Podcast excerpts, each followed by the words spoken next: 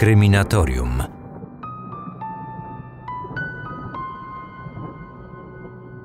I zaczęły się, zaczęły się wakacje. No w końcu można trochę odetchnąć, a przynajmniej niektórzy. Jestem ciekawy, gdzie mnie teraz słuchacie. Na plaży? W górach? Na spacerze? A może w samochodzie podczas podróży na wymarzony wypoczynek? Niezależnie od tego, w jakich okolicznościach moje słowa trafiają do Waszych uszu, mam nadzieję, że urlop będzie udany, pogoda nie zawiedzie i nie zapomnicie o nowych cotygodniowych odcinkach Kryminatorium. Dziś przedstawię niezwykłą historię. Tak, wiem, że właściwie o większości spraw z tego podcastu można tak powiedzieć, ale kulisy tego śledztwa naprawdę są niezwykłe. No bo tak, mamy tutaj jedną z największych kryminalnych zagadek w historii zarówno Ameryki, jak i pewnie całego świata. Mamy bardzo ciekawe tło historyczne do omawianych wydarzeń, bo akcja toczy się w latach 30. ubiegłego wieku, gdy sytuacja w regionie Cleveland nie była za ciekawa. W dodatku szefem całej grupy śledczej, która była odpowiedzialna za poszukiwanie i schwytanie groźnego przestępcy, był najbardziej uznany, wielki, słynny detektyw Elliot Ness. Ten gość jeszcze za życia przez wielu nazywany był legendą. To właśnie on wsadził za kratki samego Al Capone. A jak poradził sobie ze sprawą z Cleveland? O tym posłuchacie za chwilę. Dziś będzie więc w odcinku naprawdę sporo tajemnic. A jeżeli jesteśmy już w temacie niewyjaśnionych spraw, to jest jeszcze jedna rzecz, o której chciałbym wspomnieć. W aplikacji Empik Go pojawiły się ostatnio dwie bardzo ciekawe pozycje audiobookowe. Mam tutaj na myśli dwie książki z wydawnictwa WAB. Pierwsza nosi tytuł Miasteczko zbrodni. To szczegółowy opis sprawy Iwony Cygan. Autorka Monika Góra przeprowadziła dziennikarskie śledztwo i opisała kulisy tej tajemniczej historii. Książka miała swoją premierę co prawda już jakiś czas temu, ale dopiero teraz mamy dostęp do audiobooka. No wreszcie, najwyższa pora chciałoby się rzec. Jeżeli więc ktoś jeszcze tej historii nie zna, nie przeczytał tej książki albo po prostu chciałby sobie przypomnieć kulisy tej sprawy, to odsyłam do aplikacji. Chyba sam nawet wrócę do tej pozycji, bo przecież w ostatnich miesiącach media często o tej sprawie pisały i pojawiały się nowe fakty. Może więc warto odświeżyć sobie szczegóły zdarzeń ze Szczucina, które niektórzy w związku z tą tajemniczą historią nazywają polskim Twin Peaks. Ale wspominałem przecież o dwóch audiobookach. Druga pozycja, która na pewno Was również zainteresuje, to reportaż o sprawie zabójstwa Jaroszewiczów, który jest dziełem tej samej autorki. To także jedna z takich najgłośniejszych i najbardziej tajemniczych spraw kryminalnych w historii Polski. Oczywiście w bazie Empik Go znajdziecie też mnóstwo innych pozycji z gatunku True Crime. Nie starczyłoby teraz czasu, aby wymieniać je tutaj wszystkie, ale wspomnę tylko, że są tam także dwie serie mojej dedykowanej serii Kryminatorium. Łącznie 12 odcinków, które przygotowałem specjalnie dla Empik Go i tylko w tym miejscu można je znaleźć. Są to materiały, które dotyczą tych najgłośniejszych spraw z ostatnich 20 lat i o tych historiach tutaj w tym moim regularnym cyklu nigdy nie opowiadałem. Te odcinki są dostępne tylko tam w Empik Go. A i na koniec jeszcze coś specjalnego. Osoby, które nie korzystały jeszcze z serwisu, no to teraz mogą przetestować aplikację i to przez 30 dni, bo tyle trwa bezpłatny okres próbny. Wystarczy podczas rejestracji wpisać specjalny kod Kryminatorium na stronie empik.com łamane na go free. E, szczegóły jak to zrobić, co i gdzie należy wpisać znajdziecie w opisie tego materiału. Przypominam, że ta oferta dotyczy tylko nowych użytkowników, tacy, którzy jak dotąd nie mieli konta w serwisie.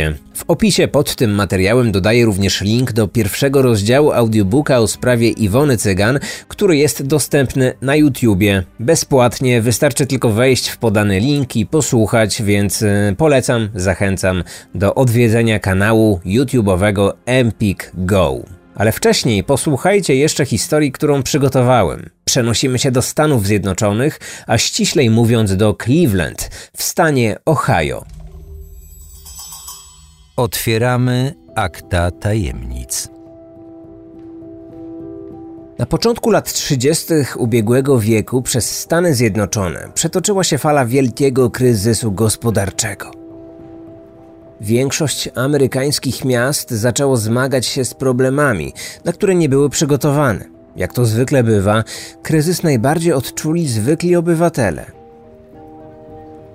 Bankructwa firm sprawiły, że ludzie masowo zaczęli tracić pracę. Wzrost bezrobocia, brak pieniędzy i perspektyw oraz rozrastająca się w szybkim tempie bieda. To wszystko doprowadziło do sytuacji, w której miliony Amerykanów straciło dach nad głową. Było coraz więcej bezdomnych, zwłaszcza wśród robotniczej części społeczeństwa. Władze amerykańskich metropolii nie potrafiły zapewnić pomocy swoim najbiedniejszym mieszkańcom. Ludzie musieli radzić sobie sami. W miastach pojawiały się obszary zwane pogardliwie dżunglami włóczęgów. Tam gromadzili się ludzie biedni i bezdomni. Prowadzili koczowniczy tryb życia. Mieszkali w prowizorycznych, tekturowo blaszanych barakach. Takie obszary szybko stały się siedliskiem wielkiego bezprawia. Policja zaglądała tam rzadko. Nic więc dziwnego, że w tych miejscach zaczęła szerzyć się przestępczość, a zwłaszcza w nocy. Od prostytucji do morderstw. Tam wszystko mogło się wydarzyć. Nowy dzień przynosił nowe ofiary tego wielkiego kryzysu. Każdy mieszkaniec takiej dżungli nie mógł być pewny, czy dożyje do wschodu słońca. Swoją dżunglę włóczęgów miało również Cleveland w stanie Ohio. Położone we wschodniej części miasta Kingsbury Run było pustkowiem porośniętym kępami dzikiej trawy. Obszar ten przypominał wąwóz. W niektórych miejscach miał prawie 20 metrów głębokości. Uznawany był za najbrzydszą część miasta, brudną od sadzy z węgla, który przeładowywano na pobliskich składowiskach, przytłoczoną smrodem i zasypaną odpadami przemysłowymi oraz śmieciami – Miejsce to stało się siedliskiem bezdomnych, którzy w wyniku kryzysu utracili dach nad głową. Wśród tego krajobrazu nędzy bawiły się też roześmiane dzieci. I tylko one zdawały się zupełnie nie rozumieć tych czasów, w którym przyszło im dorastać. W poniedziałek, 23 września w 1935 roku, dwaj nastoletni chłopcy wracający ze szkoły znaleźli starą piłkę. Postanowili za nią trochę pobiegać. Wspięli się na stromy nasyp w południowej części miasta. Gdy byli na szczycie, zrzucili piłkę i zaczęli za nią biec. Wygrać miał ten chłopiec, który jako pierwszy dotknie futbolówki na dole. Nie zdawali sobie sprawy, że właśnie rozpoczął się wyścig, którego żaden z nich tak naprawdę nie chciałby wygrać.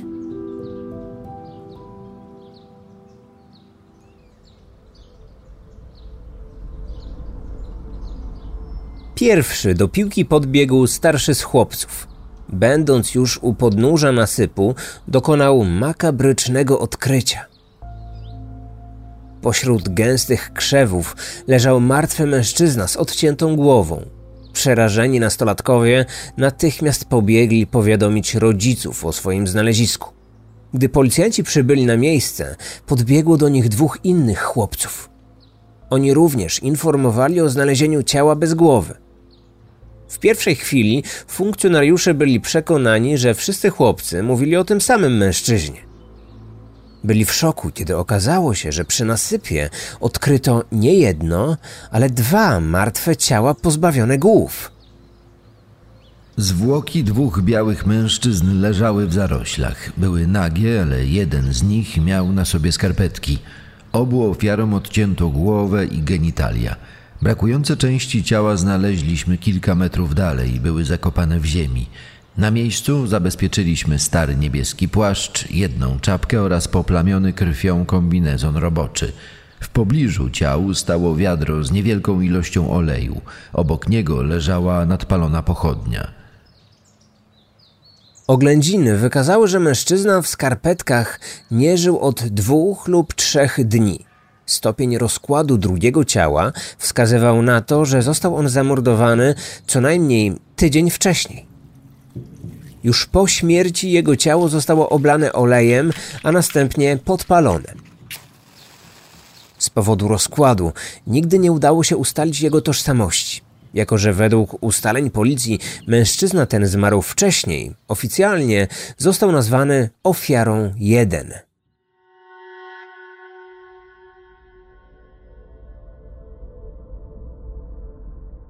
Przeprowadzona sekcja zwłok wykazała, że do obu zabójstw doszło w innym miejscu, a dopiero później ciała zostały podrzucone u podnóża nasypu. W przeciwieństwie do ofiary 1, drugie z ciał nie nosiło śladów podpalenia. Mężczyzna w wieku dwudziestu kilku lat, tuż przed swoją śmiercią, zjadł obfity posiłek. Był przytomny, gdy sprawca odcinał mu genitalia. Ślady na jego nadgarstkach wskazywały, że miał ręce związane za plecami. A co najważniejsze, podobnie jak ofiara 1, wciąż żył, gdy morderca odcinał mu głowę. Dzięki pobranym odciskom palców udało się zidentyfikować mężczyznę w skarpetkach.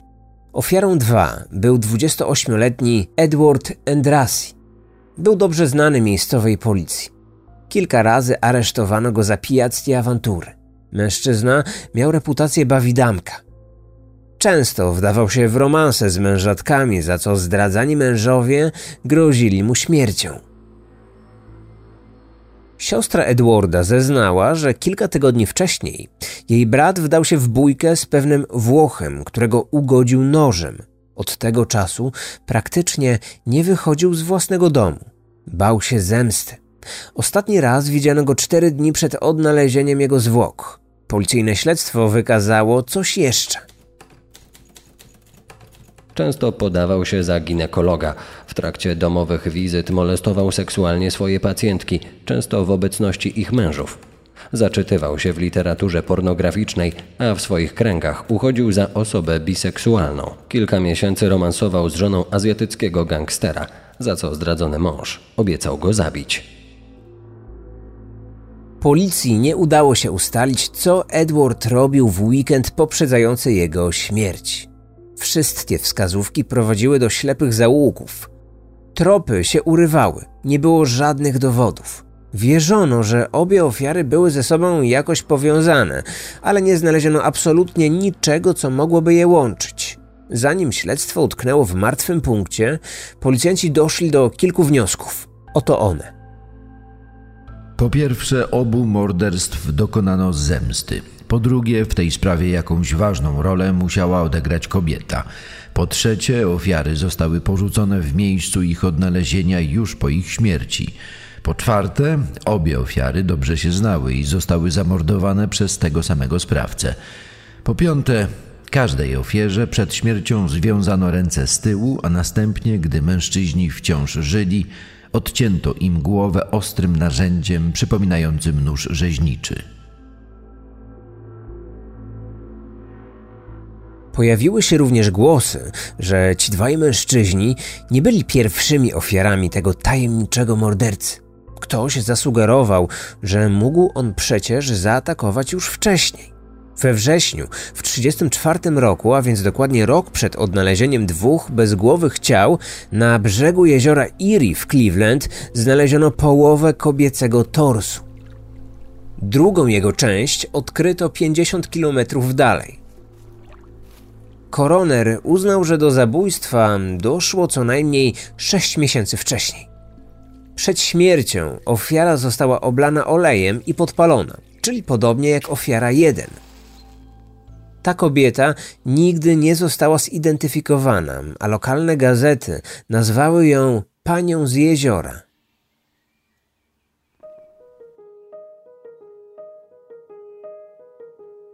Detektywi byli przekonani, że tym mordercą jest jakiś zazdrosny, zdradzony mąż, który postanowił zemścić się na kochankach swojej żony. Śledztwo trwało, ale nikt specjalnie nie przejmował się tym, że zabójca pozostaje nieuchwytny. Władze Cleveland miały ważniejsze problemy na głowie. Zbliżały się wybory nowego burmistrza. Jednym z kandydatów był republikanin Harold Barton. Obiecywał rozprawić się z dwoma największymi problemami Cleveland, czyli rosnącą przestępczością oraz korupcją w policji. Od kilku lat miasto uchodziło za prawdziwy raj dla gangsterów i przemytników. Porządni obywatele mieli tego dość, więc na burmistrza wybrali właśnie Bartona. Ten od razu zabrał się za spełnianie swoich wyborczych obietnic. Pierwszą jego decyzją było wybranie nowego dyrektora do spraw bezpieczeństwa. Miał on również pełnić obowiązki szefa policji i straży pożarnej. Do tego trudnego zadania nowy burmistrz wyznaczył agenta federalnego o nieskalanej reputacji i jeszcze większej legendzie, która się za nim ciągnęła. Tym człowiekiem był słynny Elliot Ness, były dowódca nietykalnych, czyli grupy, która kilka lat wcześniej posłała za kratki samego króla gangsterów z Chicago, Al Capone. Ness od razu zabrał się do ciężkiej pracy. Naloty na kryjówki przemytników, aresztowanie gangsterów oraz walka z hazardem. Tym żyli mieszkańcy miasta, którzy w młodym agencie widzieli superbohatera. Elliot Ness był częstym gościem pierwszych stron gazet. Jego walka z korupcją w policji przysporzyła mu jeszcze większą liczbę zwolenników. Tymczasem pamięć o mordercy powoli zanikała. Ale nie trwało to długo, bo przypomniał o sobie pod koniec stycznia 1936 roku. Jeden z rzeźników handlujących mięsem na targu poskarżył się swojej klientce, że ktoś ukradł z jego stoiska dwie duże szynki. Godzinę później kobieta wróciła i oznajmiła rzeźnikowi, że chyba znalazła skradziony mu towar. Przechodząc obok pobliskiego budynku, zauważyła wiklinowy kosz i w nim właśnie znajdowały się dwa kawałki mięsa, które były owinięte w gazetę. Rzeźnik odetchnął z ulgą i poszedł odebrać swoją własność. Na miejscu z przerażeniem odkrył, że jego klientka miała rację tylko w połowie.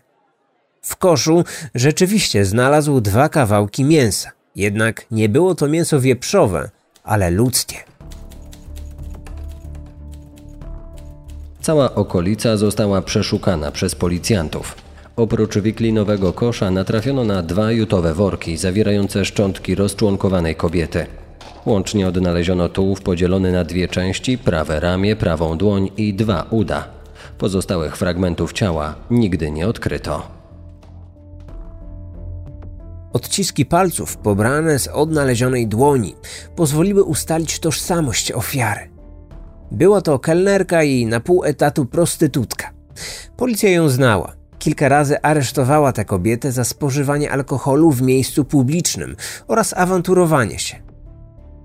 Koroner ustalił, że ta ofiara nie żyła od dwóch do czterech dni. Rozczłonkowanie jej ciała dokonano ostrym narzędziem, które przypominało nóż. Takiego właśnie narzędzia używali często rzeźnicy. Ten, kto to zrobił, musiał posiadać duże umiejętności w rozcinaniu mięsa. Po przebadaniu górnej części tułowia okazało się, że mięśnie szyi były cofnięte, a brzegi skóry gładko i ostro przycięte. Oznaczać to mogło tylko jedno: przyczyną śmierci było obcięcie głowy. Dokładnie tak samo jak w przypadku Edwarda oraz anonimowego mężczyzny, którego nazywano ofiarą 2. Trzecia śmierć w wyniku ścięcia głowy w ciągu półtora roku to nie było zbyt częste zjawisko. Nawet jak na miasto bezprawia, za jakie wtedy uchodziło Cleveland. Jednak pomimo tego policja cały czas nie wiązała oficjalnie tych morderstw jako dzieła tego samego sprawcy. Policyjni detektywi co prawda prowadzili swoje śledztwo, ale robili to wyjątkowo niedbale.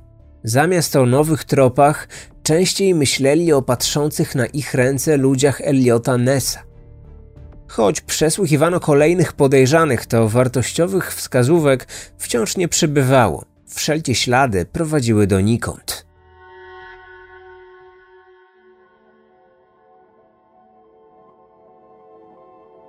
W pierwszych dniach czerwca 1936 roku Cleveland przygotowywano do Narodowej Konwencji Republikanów. Udana walka Eliota Nessa z przestępczością zaczęła budować pozytywny wizerunek miasta, które po latach kryzysu powoli wstawało z kolan. Prasa nie atakowała już policji z taką zawziętością, a zwykli mieszkańcy w końcu zaczęli czuć się nieco bezpieczniej. Do Cleveland przybyli delegaci z całego kraju. Burmistrzowi zależało, aby po spędzonym w mieście tygodniu politycy wyjechali, zabierając ze sobą dobre wrażenie. Za ich bezpieczeństwo odpowiedzialny był Elliot Ness. Osobiście sprawdził każdy hotel, w którym się zatrzymali. Konwencja zaplanowana była w nowym centrum handlowym, kilka przecznic od miasta. Było to najbezpieczniejsze miejsce w całym obszarze. Elliot Ness doskonale zdawał sobie sprawę, że jakiekolwiek zakłócenie tej konwencji mocno odbije się na jego reputacji. Pilnował więc, aby w tej okolicy nie doszło do zapowiadanych wcześniej demonstracji. Kilkukrotnie zwiększył liczbę policyjnych patroli. Był przekonany, że wszystko ma pod kontrolą. Nie przewidział tylko jednego, że morderca z rzeźnickim nożem powróci w najmniej oczekiwanym momencie. Kilka minut przed rozpoczęciem planowanej na piątkowy poranek konwencji, dwóch młodych chłopców zamiast do szkoły wyruszyło na ryby. Aby skrócić sobie drogę, postanowili przejść przez Kingsbury Run. Ostrożnie wyminęli kilku śpiących na ziemi włóczęgów. Nagle pod jednym z krzaków zauważyli zwinięte w kłębek spodnie. Jeden z nastolatków szturchnął to zawiniątko wędką i natychmiast obaj odskoczyli, jak przerażeni. Ze spodni wyturlała się w ich stronę ludzka głowa. Przerażeni pobiegli do swoich domów, a matka jednego z nich zadzwoniła na policję.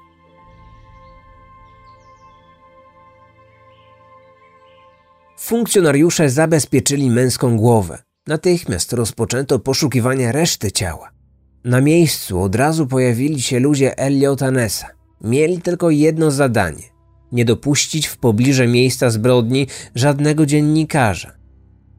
Ness obiecywał burmistrzowi, że żadna gazeta nie napisze o tym znalezisku, dopóki z miasta nie wyjedzie ostatni delegat.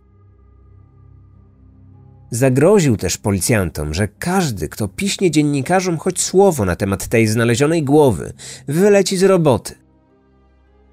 Gdyby zapowiedział im to ktoś inny, pewnie mieliby to gdzieś, ale wiedzieli, że słynny Elliot Ness nigdy nie rzucał słów na wiatr. Bali się go wszyscy, zarówno przestępcy, jak i sami policjanci. Następnego dnia odnaleziono resztę ciała. Nagie zwłoki mężczyzny bez głowy zostały podrzucone tuż przy posterunku policji kolejowej w Kingsbury Run. Obok było też zakrwawione ubranie zmarłego. Sprawca zdawał się kpić z tej nieudolności policjantów, których zadaniem było zabezpieczenie cieszącej się złą sławą okolicy w trakcie konwencji. Były to zwłoki wysokiego, szczupłego mężczyzny. Jego głowa i genitalia zostały odcięte. Nie mógł mieć więcej niż 25 lat. Jego ciało pokrywało sześć bardzo charakterystycznych tatuaży. Byliśmy pewni, że tym razem uda nam się ustalić jego tożsamość, tym bardziej, że mieliśmy jego odciski palców. Mimo, że ciało znaleziono w samym środku tej dżungli włóczęgów, zdaniem policji, ofiara z całą pewnością nie była jedną z mieszkających tam bezdomnych. W przeciwieństwie do włóczęgów, twarz zmarłego była gładko ogolona. Poza tym był on dobrze odżywiony i dobrze ubrany w zupełnie nową i dość drogą odzież. Zarówno w miejscu odkrycia głowy, jak i przy reszcie ciała na ziemi nie było krwi zmarłego. To oznaczało, że został on zamordowany w innym miejscu, a jego zwłoki później przeniesiono właśnie tam. Detektywi sfotografowali wszystkie tatuaże. Zdjęcia przedstawiały kolejno. Serce z kotwicą oraz litery WCD na lewym przedramieniu. Miał też motyla na lewym ramieniu, a także imiona Helen i Paul na prawym przedramieniu. Na lewej łydce z kolei była postać z kreskówki. Na prawej nodze zaś wytatuowana była kotwica z kupidynem. Te kotwice sugerowały, że ten zmarły mógł być marynarzem. Liczono, że tak charakterystyczne tatuaże zostaną szybko rozpoznane przez kogoś, kto choć raz je zobaczył. Niestety, nikt ich nie rozpoznał. Nie pomogły też inicjały JD, które były znalezione na bieliźnie zmarłego. Jego tożsamość pozostała nieznana. Oficjalnie nazywano go wytatuowanym mężczyzną. Sekcja zwłok wykazała, że zmarł on nie wcześniej niż dwa dni przed odnalezieniem. Przed śmiercią został związany. Gdy wciąż żył, sprawca odciął mu głowę. Zupełnie jak prostytutce, zamordowanej w styczniu 36 roku oraz dwóm mężczyznom znalezionym we wrześniu 35. I być może również jak kobiecie, którą później dziennikarze nazwali panią jeziora. To właśnie koroner jako pierwszy dostrzegł te przerażające podobieństwo. Czy tych wszystkich zbrodni dokonał ten sam sprawca?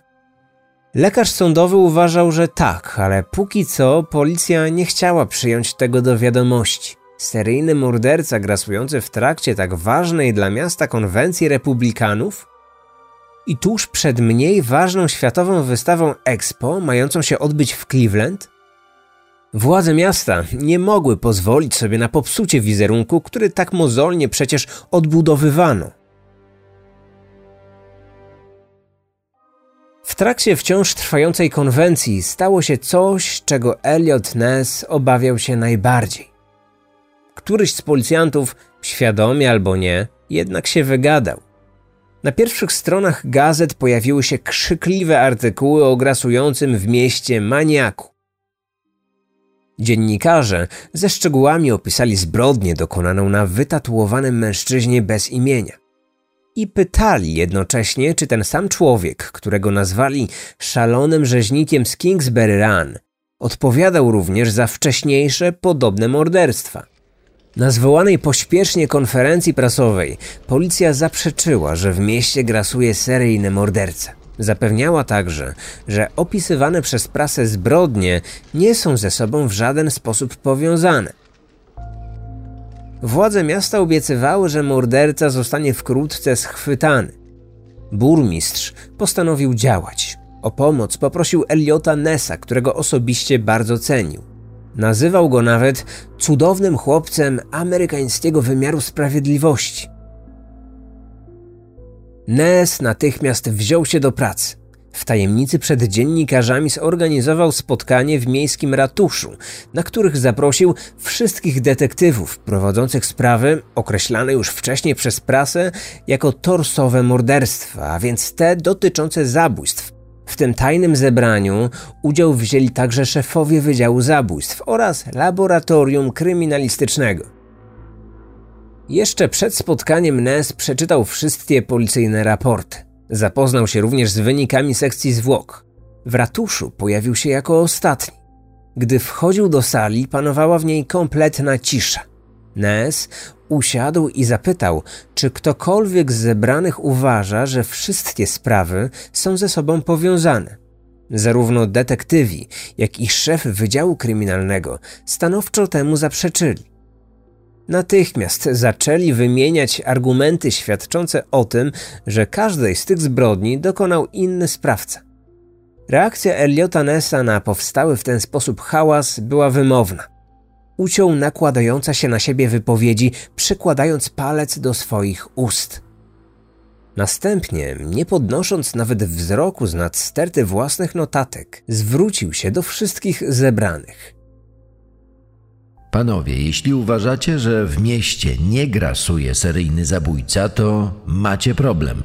Te wszystkie osoby zabił ten sam facet. Istnieje zbyt duże prawdopodobieństwo, aby zabójstwa były przypadkowe. Śmierć przez ścięcie głowy, ręka biegła we władaniu nożem, ofiary związane przed śmiercią. Nie potrafię teraz powiedzieć, dlaczego rozczłonkowuje tylko kobiety, a mężczyznom jedynie ucina głowę i genitalia, ale gwarantuję wam – to ten sam człowiek. A wy macie zrobić wszystko, aby złapać tego maniaka. I choć w przypadku pani jeziora nigdy oficjalnie nie uznano tej kobiety za ofiarę szalonego rzeźnika, to Elliot Ness był pewny, że to właśnie ona była tą pierwszą. Choć detektywi byli sceptyczni, prasa nazywała ją później ofiarą zero. Ness wydał wszystkim absolutny zakaz rozmów z dziennikarzami. Zarządził prowadzenie śledztwa przez 24 godziny na dobę. Przedstawił również instrukcje dotyczące prac operacyjnych. Odtąd specjalnie przeszkoleni funkcjonariusze mieli patrolować Kingsbury Run w przebraniu włóczęgów i pijaków. Tymczasem mijały kolejne tygodnie, a śledztwo, choć nabrało tempa, nie posuwało się do przodu. Wkrótce, jak się pewnie domyślacie, rzeźnik z Cleveland zaatakował ponownie.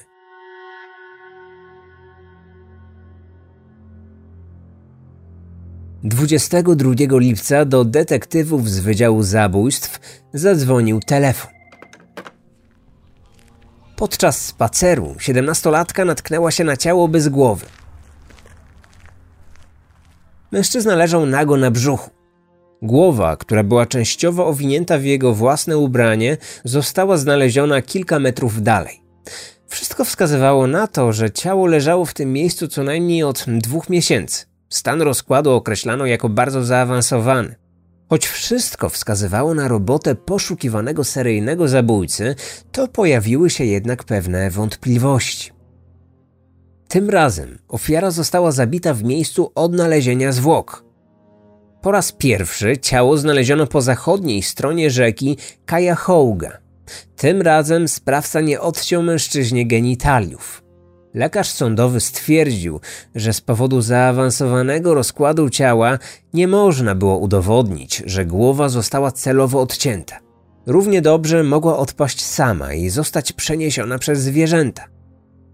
Pomimo tych wszystkich sprzeczności, policja oficjalnie zaliczyła ten przypadek do sprawy torsowego mordercy jako piąte zabójstwo. I znów informacje o tym makabrycznym znalezisku przedostały się do gazet. W mieście zapanowała histeria, skutecznie podsycana przez kolejne prasowe artykuły. Reporterzy prześcigali się w wymyślaniu pobudzających wyobraźnię tekstów. Jeden z dziennikarzy napisał: Czy jest gdzieś w hrabstwie szaleniec, którego dziwnym bogiem jest gilotyna? A może jakaś fantastyczna chemia cywilizowanego umysłu przemieniła go w ludzkiego rzeźnika? Czy wyobraża on sobie, że jest legalnym katem rewolucji francuskiej? A może uważa się za religijnego fanatyka, toporem ratującego ludzkość od bezdomnych włóczęgów? Elliot Ness robił co tylko mógł, aby podobne teksty nie wyryły się w pamięci zwykłych mieszkańców Cleveland. I działał z pełną premedytacją. Za każdym razem, gdy pojawiały się podobne artykuły na temat szalonego rzeźnika, chwilę później miała miejsce kolejna akcja Nessa. Ich liczba dochodziła nawet do dziesięciotygodniowo. Kolejne aresztowania gangsterów oraz naloty na świątynię hazardu natychmiast trafiały na pierwsze strony gazet i skutecznie przykrywały informacje o tym grasującym seryjnym zabójcy. 10 września pewien bezdomny z Kingsbury Run odnalazł w zaroślach kolejny męski tors. Kilka godzin później policja trafiła na dolne połowy obu nóg i zakrwawione ubranie. Przez brak głowy i dłoni nie można było tej ofiary zidentyfikować. Tylko jedno było pewne: rzeźnik powrócił i miał na swoim koncie teraz już co najmniej sześć ofiar. Presja miejskich władz wywierana na policję urosła do niewyobrażalnych rozmiarów.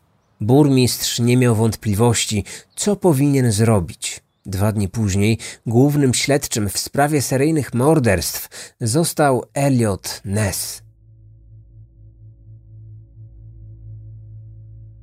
Ten cudowny chłopiec amerykańskiego wymiaru sprawiedliwości, jak go nazywano, swoje śledztwo rozpoczął od przesłuchania wszystkich policjantów z Wydziału Zabójstw. Dzięki temu wybrał dwudziestu z nich. Stworzył razem z nimi zespół odpowiedzialny wyłącznie za schwytanie mordercy.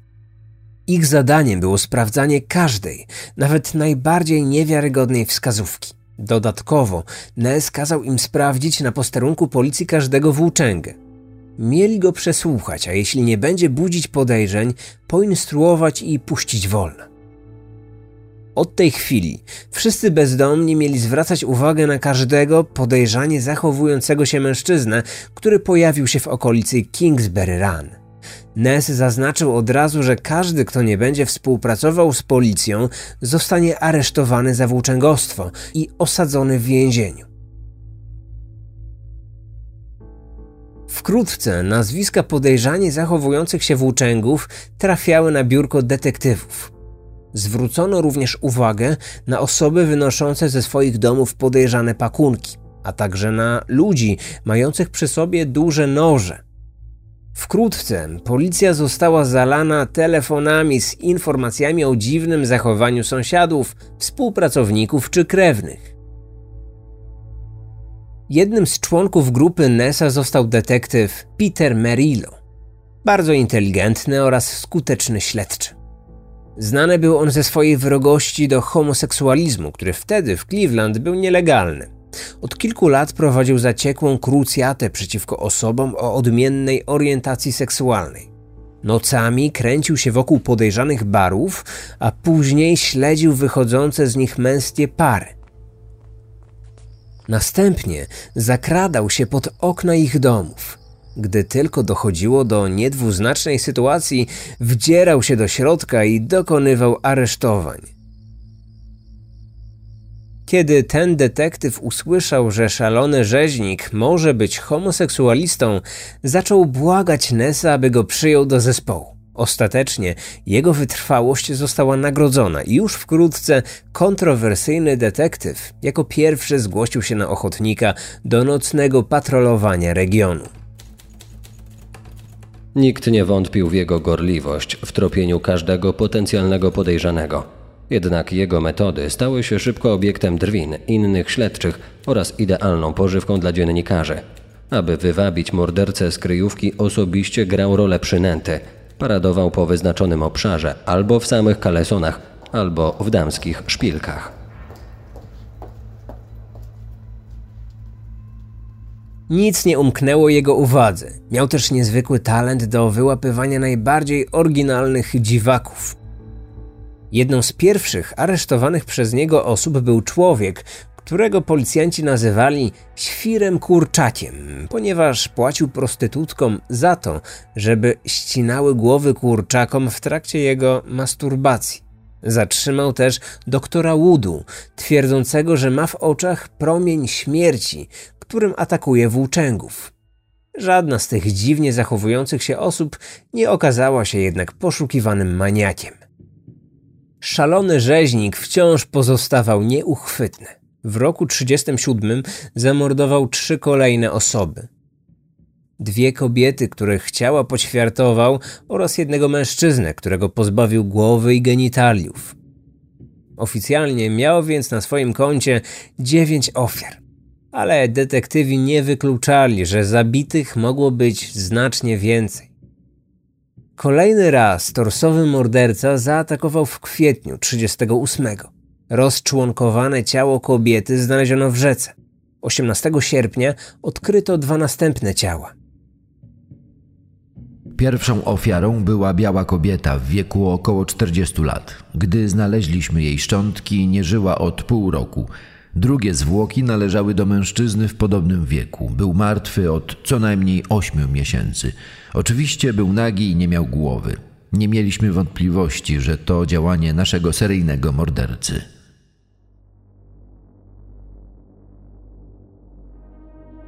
Podobnie jak w przypadku zabójstw z poprzedniego roku, tożsamość ostatnich ofiar nigdy nie została ustalona. Po odkryciu tych dwóch ciał, publiczna i polityczna presja sięgnęła zenitu.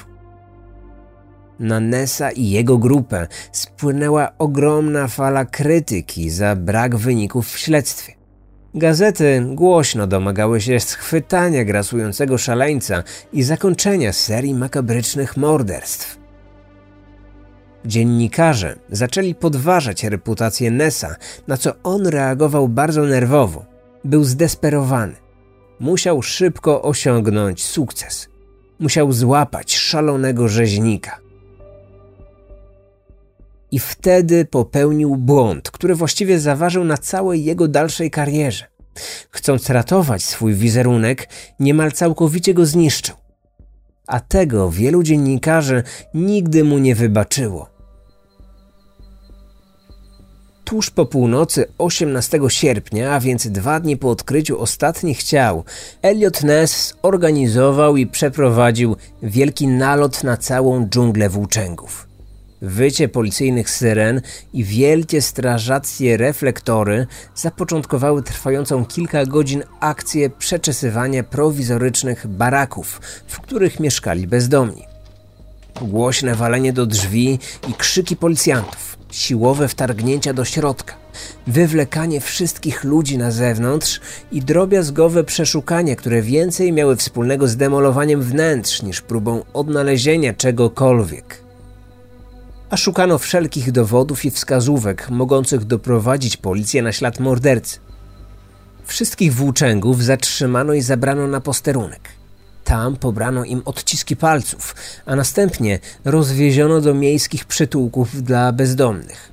Tuż przed końcem całej akcji Elliot Ness wydał rozkaz podpalenia wszystkich zabudowań kilkudziesięciu funkcjonariuszy pilnowało, aby ogień doszczętnie zniszczył baraki, tak aby mieszkający w nich ludzie nie mieli do czego wracać.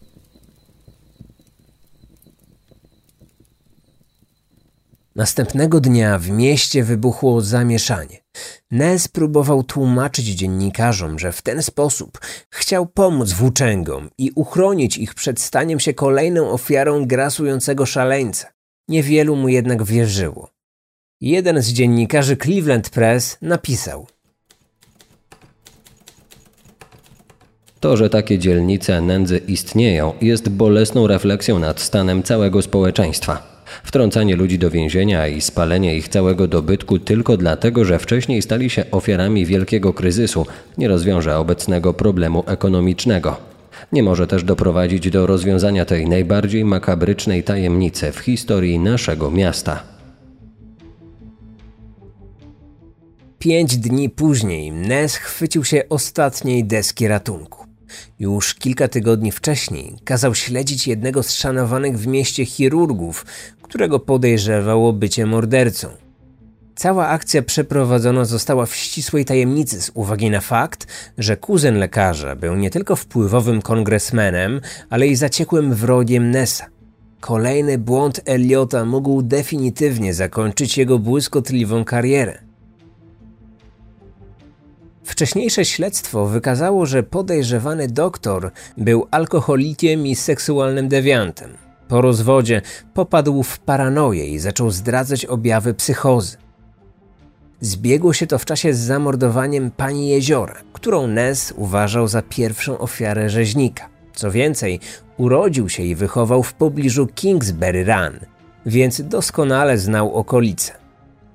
Z racji wykonywanego zawodu doskonale znał też anatomię człowieka i umiał fachowo rozczłonkować ludzkie ciało. Ness nie mógł dłużej czekać. Okłamał chirurga, że jest w posiadaniu nakazu aresztowania. Dał mu też dwie opcje do wyboru. Albo w tajemnicy podda się on badaniu wykrywaczem kłamstw, albo policja aresztuje go w blasku dziennikarskich flash. Doktor wybrał pierwszą opcję. Zjawił się w jednym z hoteli, gdzie czekał na niego zespół detektywów. Badanie wykrywaczem kłamstw dało zaskakujący rezultat. Okazało się, że zaprzeczając temu, że jest on szalonym rzeźnikiem, chirurg skłamał. Nec nakazał powtórzenie badania aż trzykrotnie i za każdym razem wynik był identyczny. Po zakończeniu testów Ness kazał detektywom opuścić pokój. W pomieszczeniu został tylko on i doktor. Wtedy szef grupy śledczej spojrzał swojemu rozmówcy prosto w oczy i powiedział, że jego zdaniem to właśnie chirurg jest poszukiwanym zabójcą. Tak myślisz? W takim razie udowodnij to. Gdybyś miał jakiekolwiek dowody, siedziałbym teraz w więzieniu, a nie w hotelu. To, co wydarzyło się później, do dziś owiane jest tajemnicą. Pewne są tylko dwie rzeczy. Po pierwsze, Ness nie miał żadnych dowodów, więc musiał pozwolić chirurgowi na powrót do domu. Po drugie, już dwa dni później, doktor dobrowolnie zgłosił się do szpitala psychiatrycznego, w którym pozostał już do swojej śmierci w roku 65. Nie wiadomo, dlaczego szanowany lekarz zdecydował się na taki krok. Po latach pojawiła się jednak teoria mówiąca, że w całą sprawę zaangażował się jego kuzyn, kongresmen. Polityk, wiedząc, że jego krewny jest seryjnym mordercą, miał pójść na układ z Nesem. W zamian za wyciszenie całej sprawy i zrezygnowanie z ewentualnego procesu, który popsułby reputację wpływowej rodziny, doktor miał dobrowolnie zniknąć ze społeczeństwa i resztę życia spędzić w szpitalu psychiatrycznym. Nie ma na to jednak mocnych dowodów, a sam Elliot Ness nigdy publicznie nie wypowiedział się na ten temat. Czy rzeczywiście doktor mógł być szalonym rzeźnikiem z Kingsbury Run? Choć wielu tak uważało, w tym sam Elliot Ness, to nigdy nie znaleziono jakiegokolwiek dowodu, który mógłby tę hipotezę potwierdzić. Faktem jest jednak to, że po tym jak doktor został zamknięty w szpitalu, zbrodnie torsowego mordercy ustały. Niemal dokładnie rok później policja znalazła innego podejrzanego. Był nim mieszkający w Cleveland, ale urodzony na Słowacji 52-letni murarz Frank Doleżal. Został on pierwszą i jedyną osobą aresztowaną w sprawie tych seryjnych zabójstw. Na jego niekorzyść przemawiało w zasadzie tylko to, że łączyły go bliskie relacje z zamordowaną przez rzeźnika prostytutką. Przez jakiś czas nawet z nią mieszkał. Dodatkowo odkryto, że znał się z pierwszą niezidentyfikowaną ofiarą. Byli też częstymi gośćmi tego samego pubu. To wystarczyło, aby go aresztować. Śledztwo wykazało, że Słowak zawsze nosił przy sobie rzeźnicki nóż. Często groził swoim współpracownikom śmiercią oraz wypatroszeniem. Nienawidził włóczęgów tak bardzo, że kilku z nich pobił do nieprzytomności. W jego domu odkryto ślady krwi na deskach podłogowych oraz cztery zakrwawione noże. Elliot Ness stanął w jego obronie i twierdził, że aresztowano niewinnego człowieka. Jednak zarówno jego reputacja, jak i wpływy nie były już takie jak wcześniej. Coraz mniej osób liczyło się z jego zdaniem.